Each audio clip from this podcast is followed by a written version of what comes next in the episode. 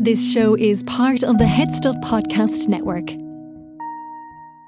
Welcome back to our exclusive bonus segment, Awesome Animal of the Week. Our awesome animal of the week this week is the Iberian lynx. 20 years ago in Spain, the Iberian lynx was on the brink of extinction. Since then, their numbers have risen greatly, with 1,100 Iberian lynx living in the wild by the end of 2020 due to captive breeding. Antonio Rivas, the manager of the El Acebuche Iberian Lynx Breeding Centre, explained that the main cause of death for the Iberian lynx has been a combination of human activities from poaching to roadkill.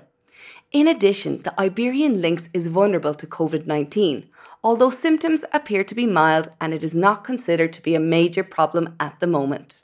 Although there were over 100,000 Iberian lynx between Spain and Portugal living in the 20th century, current numbers are promising, and we hope these animals will thrive from now on.